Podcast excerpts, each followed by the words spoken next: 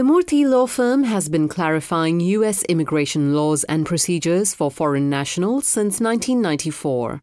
Teleconferences and podcasts were added to the resources available online in 2012. We are happy to offer this free service. Please listen to copyright information and restrictions at the end of this recording. Now, we are pleased to introduce attorney Sheila Murthy. Welcome. I'm Sheila Murthy, President and CEO at the Murthy Law Firm. Thank you so much for joining us today. I'm delighted to introduce you to two of my brilliant colleagues at the Murthy Law Firm, Jessica Beaver and Joel who will join me in our discussion today to talk about the impact of the Trump administration on U.S. immigration policies. I know this is a hot issue, and we had done a couple of sessions, I think about a year ago, maybe six or eight months ago, and because there's so much going on. And it's a very hot topic because there is so much happening, there's so many changes. We know that candidate Trump often talked about his anti immigrant rhetoric, but now that he's the president and no longer a candidate, he has been true to his form about really focusing on uh, giving immigrants and employers who hire immigrants a hard time under the Buy American, Hire American sort of executive order.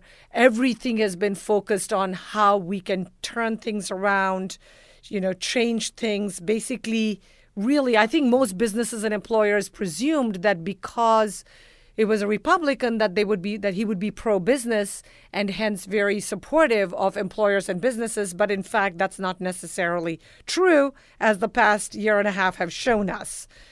So, with that, what I'm going to do is we will plan and summarize, like we said, some of these major changes that have happened, and we're going to focus on stuff that's been going on within the past year um, starting right, and, and we're not going to go back to something from over a year ago, which started off, of course, with the March 2017 H 1B memo, which was literally introduced on uh, 31st of March to really focus on the level one wage issue, which created pan- panic a year ago during the H 1B cap season, as most of you employers on the conference call are aware of.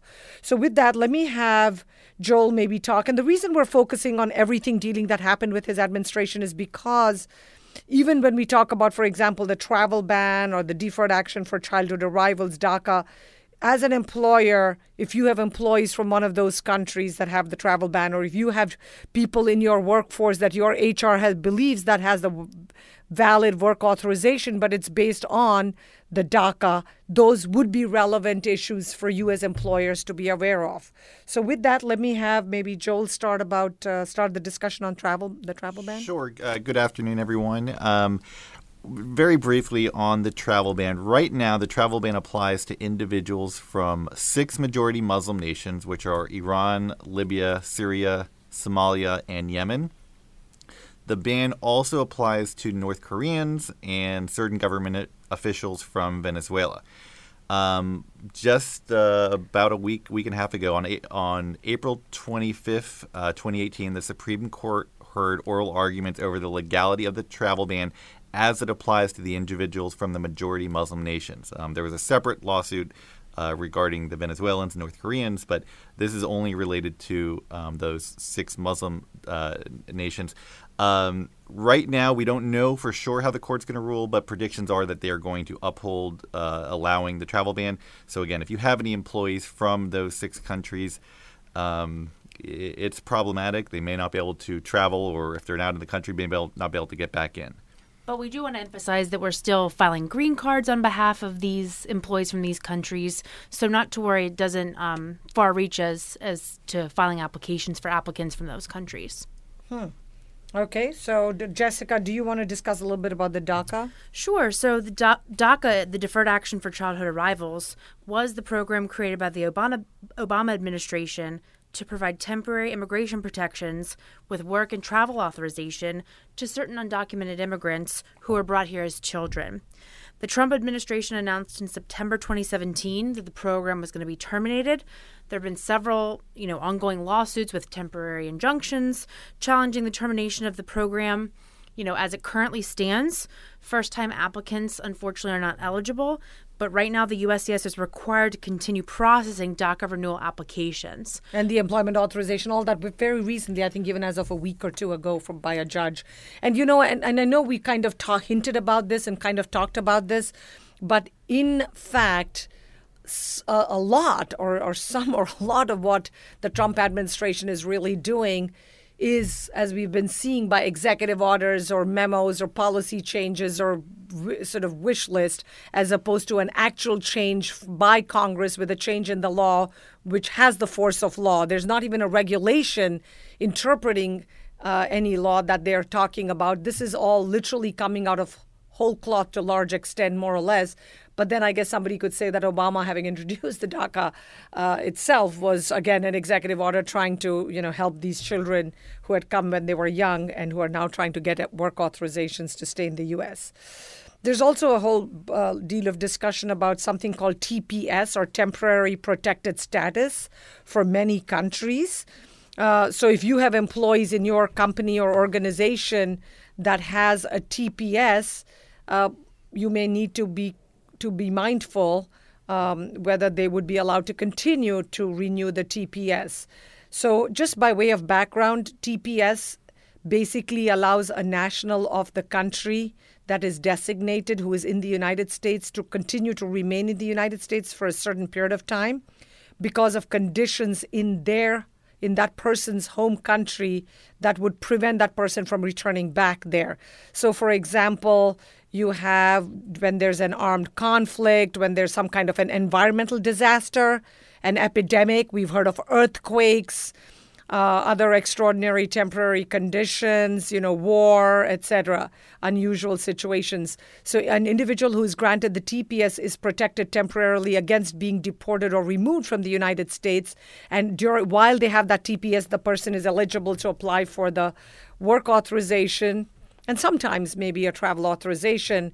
So we've seen that the Trump administration has already taken steps to terminate TPS designation for more than half a dozen countries, including terminating for El Salvador, who, by the way, the El Salvadorians have literally been here for like, what, 10, 15, 20 years at this point. I mean, a really long time.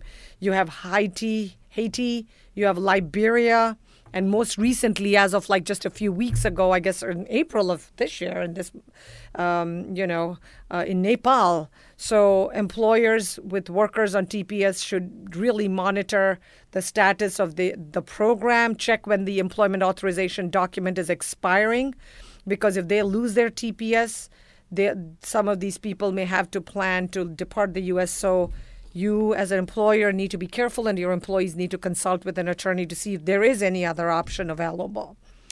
The next thing that's become mandatory in the Trump administration is the issue of I 485 adjustment of status applicants who are going through the employment based process. And I'm going to request Jessica to talk a little bit about that. So basically, under the Trump administration, he made an announcement in March of 2017 that all employment based cases based on I 140 petitions, as of October 1st, would have to have the interview. So as long as you filed after that March 6, 2017, you're going to have that employment based interview. Just wanted to let you know, though, that about 12 or so years ago, that was still the climate then. So not to worry, it has, you know, there has been mandatory interviews before, and even during the time when there's not been, there have been a random selection of interviews. So interviews have been have been around. So do they only do it for cases filed after in March, or is it actually because I thought sometimes I'm they seeing... they still do random interviews. Let's say that you had um, an issue that maybe they couldn't resolve by looking at your application, perhaps a criminal issue, or they had questions about your employment. They may bring you in. So there's always been that random chance. So the 485 should have been filed after October 1st? No, no. After March 6, 2017, it went into effect as of October 1st. So any I 45 application filed after that March 2017 date is likely going to get that mandatory interview. So, but if it was filed years ago, it's not going to be, not, except for right. It's not going to right. Not going to get the mandatory interview, but still could get the random interview. You know, we've seen it happen before, where perhaps a person has a criminal issue or a status issue that the officer can't resolve without having them in person. Okay. Um, and basically, one of the concerns you know that people have is that the officers are asking for really detailed information. So your employees really need to know their application backwards and forwards because they do go through the application with them in the interview, as well as going over details in their labor certification and I-140 petition, really knowing what they're being sponsored for, um, and even going over something such as you know their marriage because they happen to be married to someone, even though it's an employment based employment based interview. Another problem with these interviews that we're kind of seeing is that it's going to kind of slow down the green card process. The local offices, you know, not only do a plethora of things like InfoPass appointments and naturalization uh, interviews, they now are going to have this uh, high level of green card application interviews as well. So, as the employer, when your uh, employee has the interview, you can just make sure they're most prepared by knowing what they're being sponsored for and you know having them go over their application. And perhaps having an attorney present with with the person during the interview. A lot of people are, are looking into doing that now because there's a lot of concerns over being kind of bombarded with questions that maybe you, you didn't feel comfortable answering. Mm, right, and that is and that is something that we at the Murthy Law Firm do also. You're entitled to take an attorney even if they didn't file the application for you. You could still attend the interview with them. Okay. Okay. Um, so employers on this conference call should seriously consider recommending to their employees to consult with an attorney or take an attorney, especially if there's gray areas or issues or changes of employer. The person probably is no longer with the sponsoring employer, and you, as the new employer, have filed a supplement J, and now this employee is with you. This important valued resource slash employee slash consultant is working for your consulting company, and now you're a little bit concerned about whether this could get delayed or denied uh, for the person and therefore prevent the person from continuing to work. Okay, so Joel, let's look at site visits. What's going? What's the update going on there? So site visits have been around for a while. Um, they'd been used initially for uh, largely for H-1B work sites, um, looking for possible violations. That was expanded to also add uh, L-1 employees. Um, one big change under the Trump administration is that um, before they tended to be random, uh, to, a, to an extent they were randomly selected. Now they have become a little bit more focused, um, and they're specifically looking for H-1B dependent employers. They, they're more likely to do site visits for you, and employees, uh, H-1B employees that are located off-site at third-party work locations. H1 so and L1. H1 and L1. Mm-hmm. So for for those employers, uh, for employees that are in that, I think this is a good time to remind you. You really need to now more than ever uh, take the time, self audit your public access files, your I 9 records.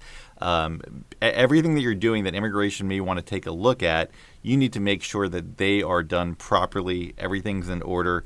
Um, I can tell you, you, you very, very possibly, very want to consider hiring an attorney to do an audit for you.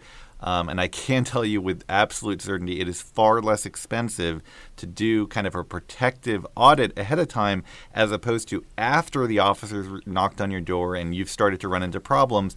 It can get very, very expensive at that point because you're you're then dealing with a, a, a ongoing investigation.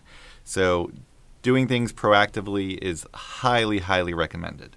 Okay, well, that makes sense. And I know we have a team here at the Murthy law Firm that helps go over it and can just do a few random samples just to make sure that the HR person, if you're somebody else or if it's you, that's just to make sure that you set up your processes and systems properly because prevention, as we always know, is cheaper than cure.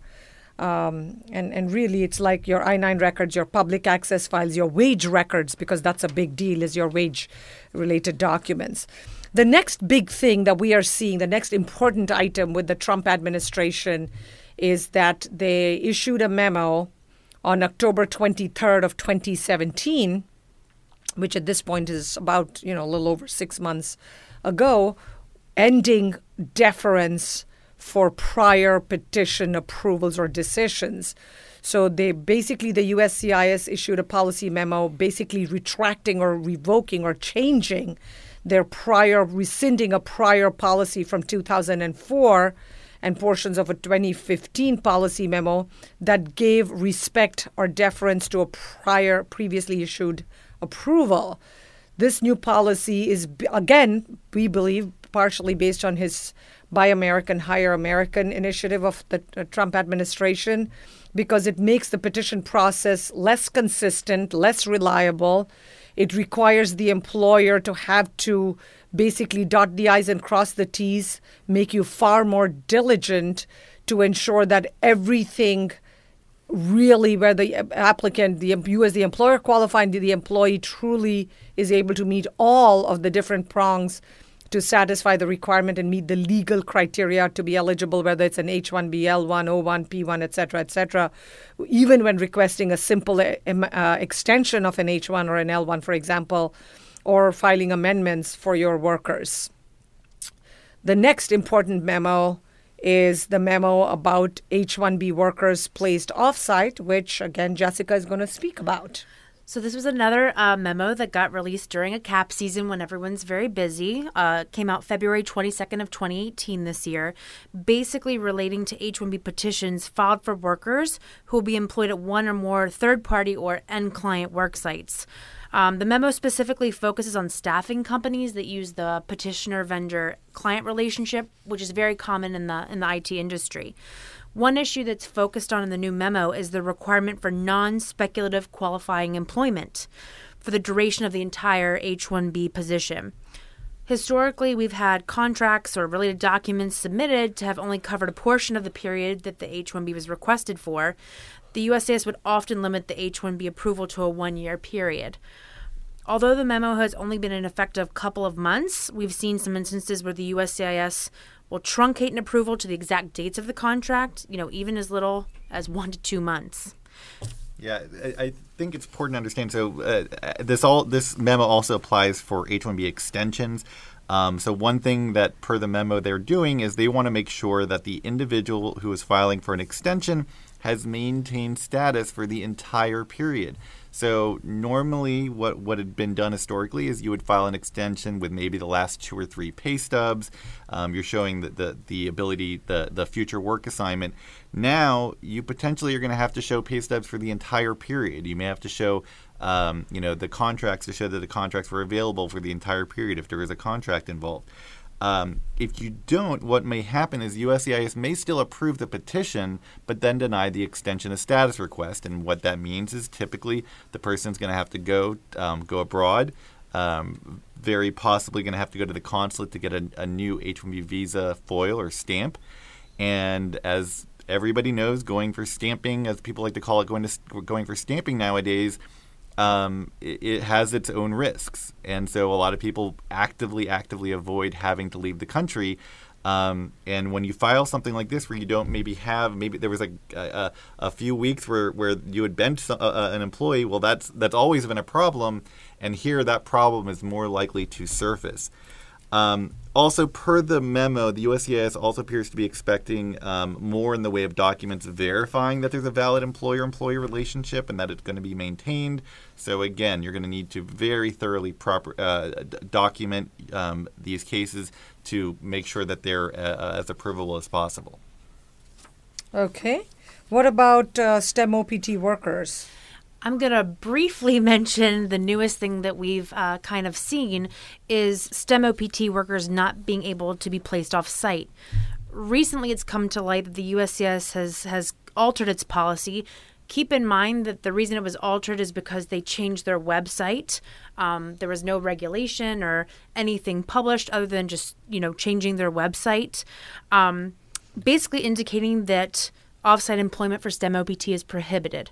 I do want to mention that we're actually going to run a teleconference just on this hot issue next uh, on Monday, May 7th at 2 p.m. Eastern Standard Time so that our attorneys can go into detail kind of with this very hot topic issue that was kind of put on the USCIS's website. But the USCIS is still approving all these, but I mean, they're approving the Form 983s because I've been talking to companies. So far, they're approving it. So I don't know if they realize that what they've done is illegal or ultra vires or improper and they're afraid of a lawsuit.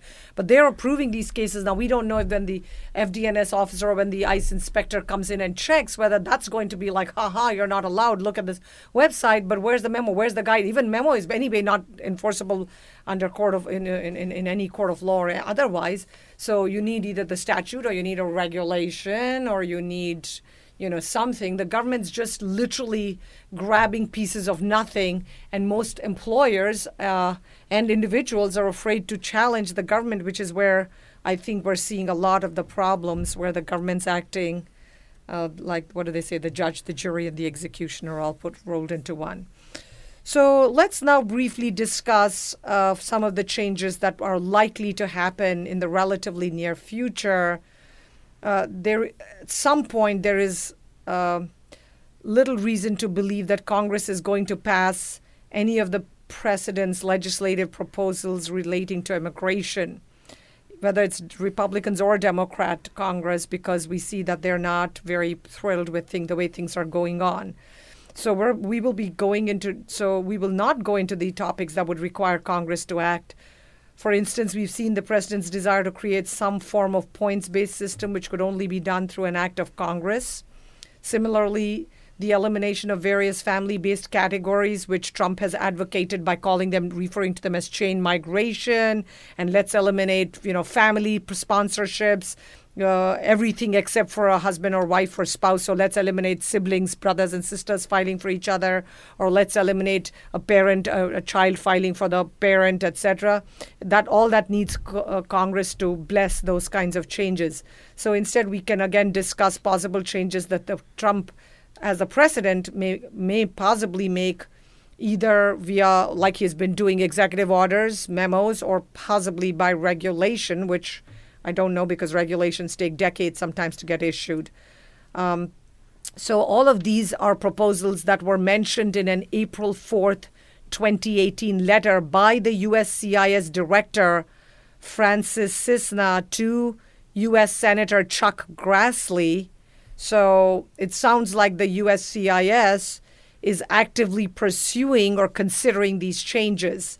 Now, of course, the first, the big one, which may impact many of you as employers, is many of the people on the H4 EAD program where the spouse has the I 140 approval. So maybe, Joel, I'll have you discuss that briefly. Yeah. So, one thing to understand for the right now, the H4 EAD program remains in effect unchanged. Um, new applications, renewals, they're going to continue to be processed as normal. Um, unfortunately, there are we have from from several indicators showing that they are planning on getting rid of the program. Um, to do that, they're going to have to go through the regulatory process, and that does take some time. But when they put their minds to it, it can be done in you know a matter of months. It doesn't have to take years, as a lot of regulations do. Um, so uh, at the for the last we heard, um, the regulations were not going to be issued before June. So potentially they could be issued as, as soon as basically a month from now. Um, may take longer than that though. Once they are issued, those are going to be proposed regulations. They don't go into effect right away. They're just a proposal. Um, at that point, you're going to have time for for, uh, for the public is going to have a time to comment on those. The USCIS then has to consider them. The DHS has, has to consider the comments, and only then could they potentially issue the final regulation. Um, one of the questions we always get asked is, well, what happens if I have an EAD, it's valid for two years, and then the final regulation is published to end the program? Is my EAD still valid? And our response to that is we don't know yet. We're going to have to wait for the regulations to get published. Presumably, they would address that question. And then, if they addressed it in a manner where they said they're going to terminate it, whether you have the EAD or not, presumably there are going to be lawsuits, and those lawsuits could potentially lead to extending the program addition, for additional period.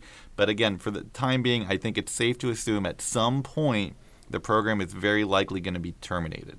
Yeah. And, you know, if people say, well, as a lawyer, tell me, when they sort of people, when I talk to people on the phone, they always say, Miss Murthy, please tell me, do you think? And my, if I had to guess, it would be that if you have a valid EAD for two years or three years, it's probably going to be valid, like with the DACA st- uh, kids, where they let them continue to have it till the date of its validity.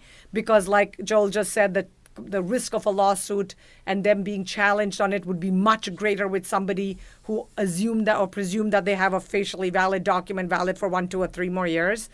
Um, I also f- believe that if somebody is already using an EAD and working, that it's going to be more difficult to impact those people because they have a stronger lawsuit because they can explain how they maybe bought their home or their car and their assets and their lives changed because of the two incomes. But that's where you get into this gray area because we don't know if the government's going to be like, well, we don't care. Uh, now, again, as we said, we need the notice and rulemaking period. We need time. This is not going to happen in the next week or two or month or two because you need the time for the government to introduce it and to get back comments from people. And we know for a fact that there will be a lot of comments because this impacts families in a very, very big way. The next big issue, of course, that we think is about to come down the pike is some kind of a registration in order for employers to apply under the H 1B lottery system. So, um, in 2011, the USCIS issued a proposed regulation that would have required companies to pre register for the H 1B lottery. The lottery would be conducted of those companies that had pre registered, and only then would the employers be able to file the H 1B petitions. As with many proposed regulations, nothing came of it. Uh, no final regulation was ever issued, so it was never adopted. However, the Trump administration now plans on resurrecting this and perhaps retooling this proposal.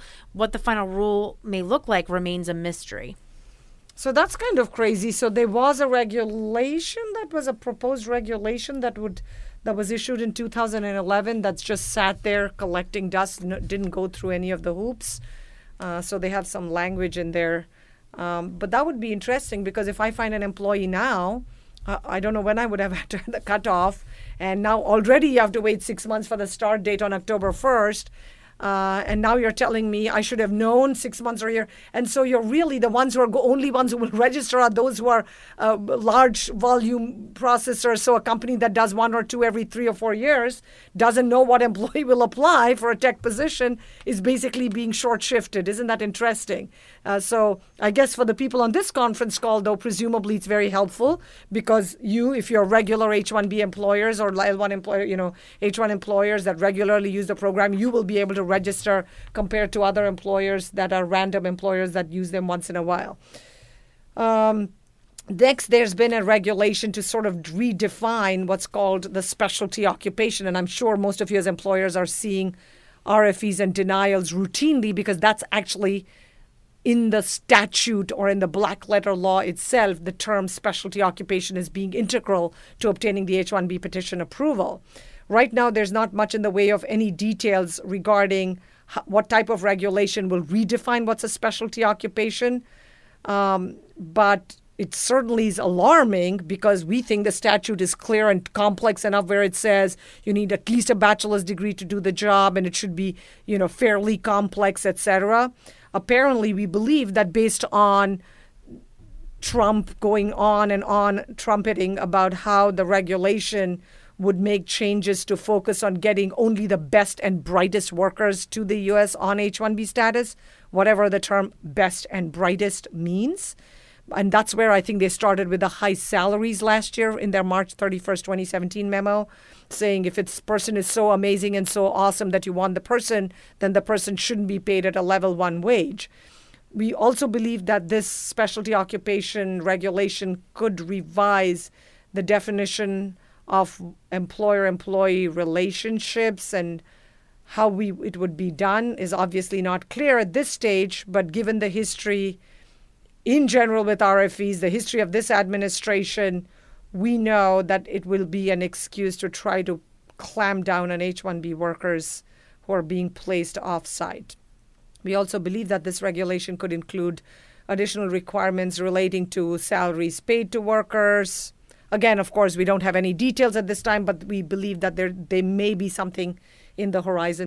But we don't know. Again, again, I'm not making a political statement here. All I am saying is from an immigration lawyer point of view, it is certainly extremely troubling to see that a country, a nation built uh, by immigrants for and everybody here is an immigrant except for possibly Native Americans um, for a person where, you know, as I often say, two of your three wives were immigrants and your grandparent, your grandfather, I guess, came was an immigrant. It's very interesting that he would have such an anti-immigrant, negative attitude to immigrants, with his current wife still being an immigrant and her bringing her family through chain migration. I might add, um, but you know, for all of those who say, you know what, there's a lot going on, I didn't get all of it, you are certainly welcome to sign up and go check on the Murthy.com website because we have a section on the administration or Trump, you know, with daily, literally daily updates that we are posting at on Murthy.com for you both as employers and for you to share with your employees on possible changes that have happened, that may happen, etc. We obviously have the Free Murthy Bulletin, the Free Murthy Weekly Chat, the Murthy Forum, the Murthy.com website to help you all keep up with these crazy, crazy, crazy changes that are happening in the current administration. So, with that, on behalf of Jessica Beaver, Joel Yanovich, uh, myself, Sheila Murthy, and our entire Murthy Law Firm team. We thank you for joining us today. We do not mean to alarm you, we just mean to educate and empower you so you know how to respond to issues. We certainly look forward to continuing to help you on behalf of all of us at the Murthy Law Firm. Thank you and have a great afternoon. This is a free service. The content is the protected copyrighted property of the Murthy Law Firm. Unauthorized recording or dissemination of these materials without prior permission is prohibited by law. Learn about our firm, how to engage our services, and more at www.murthy.com.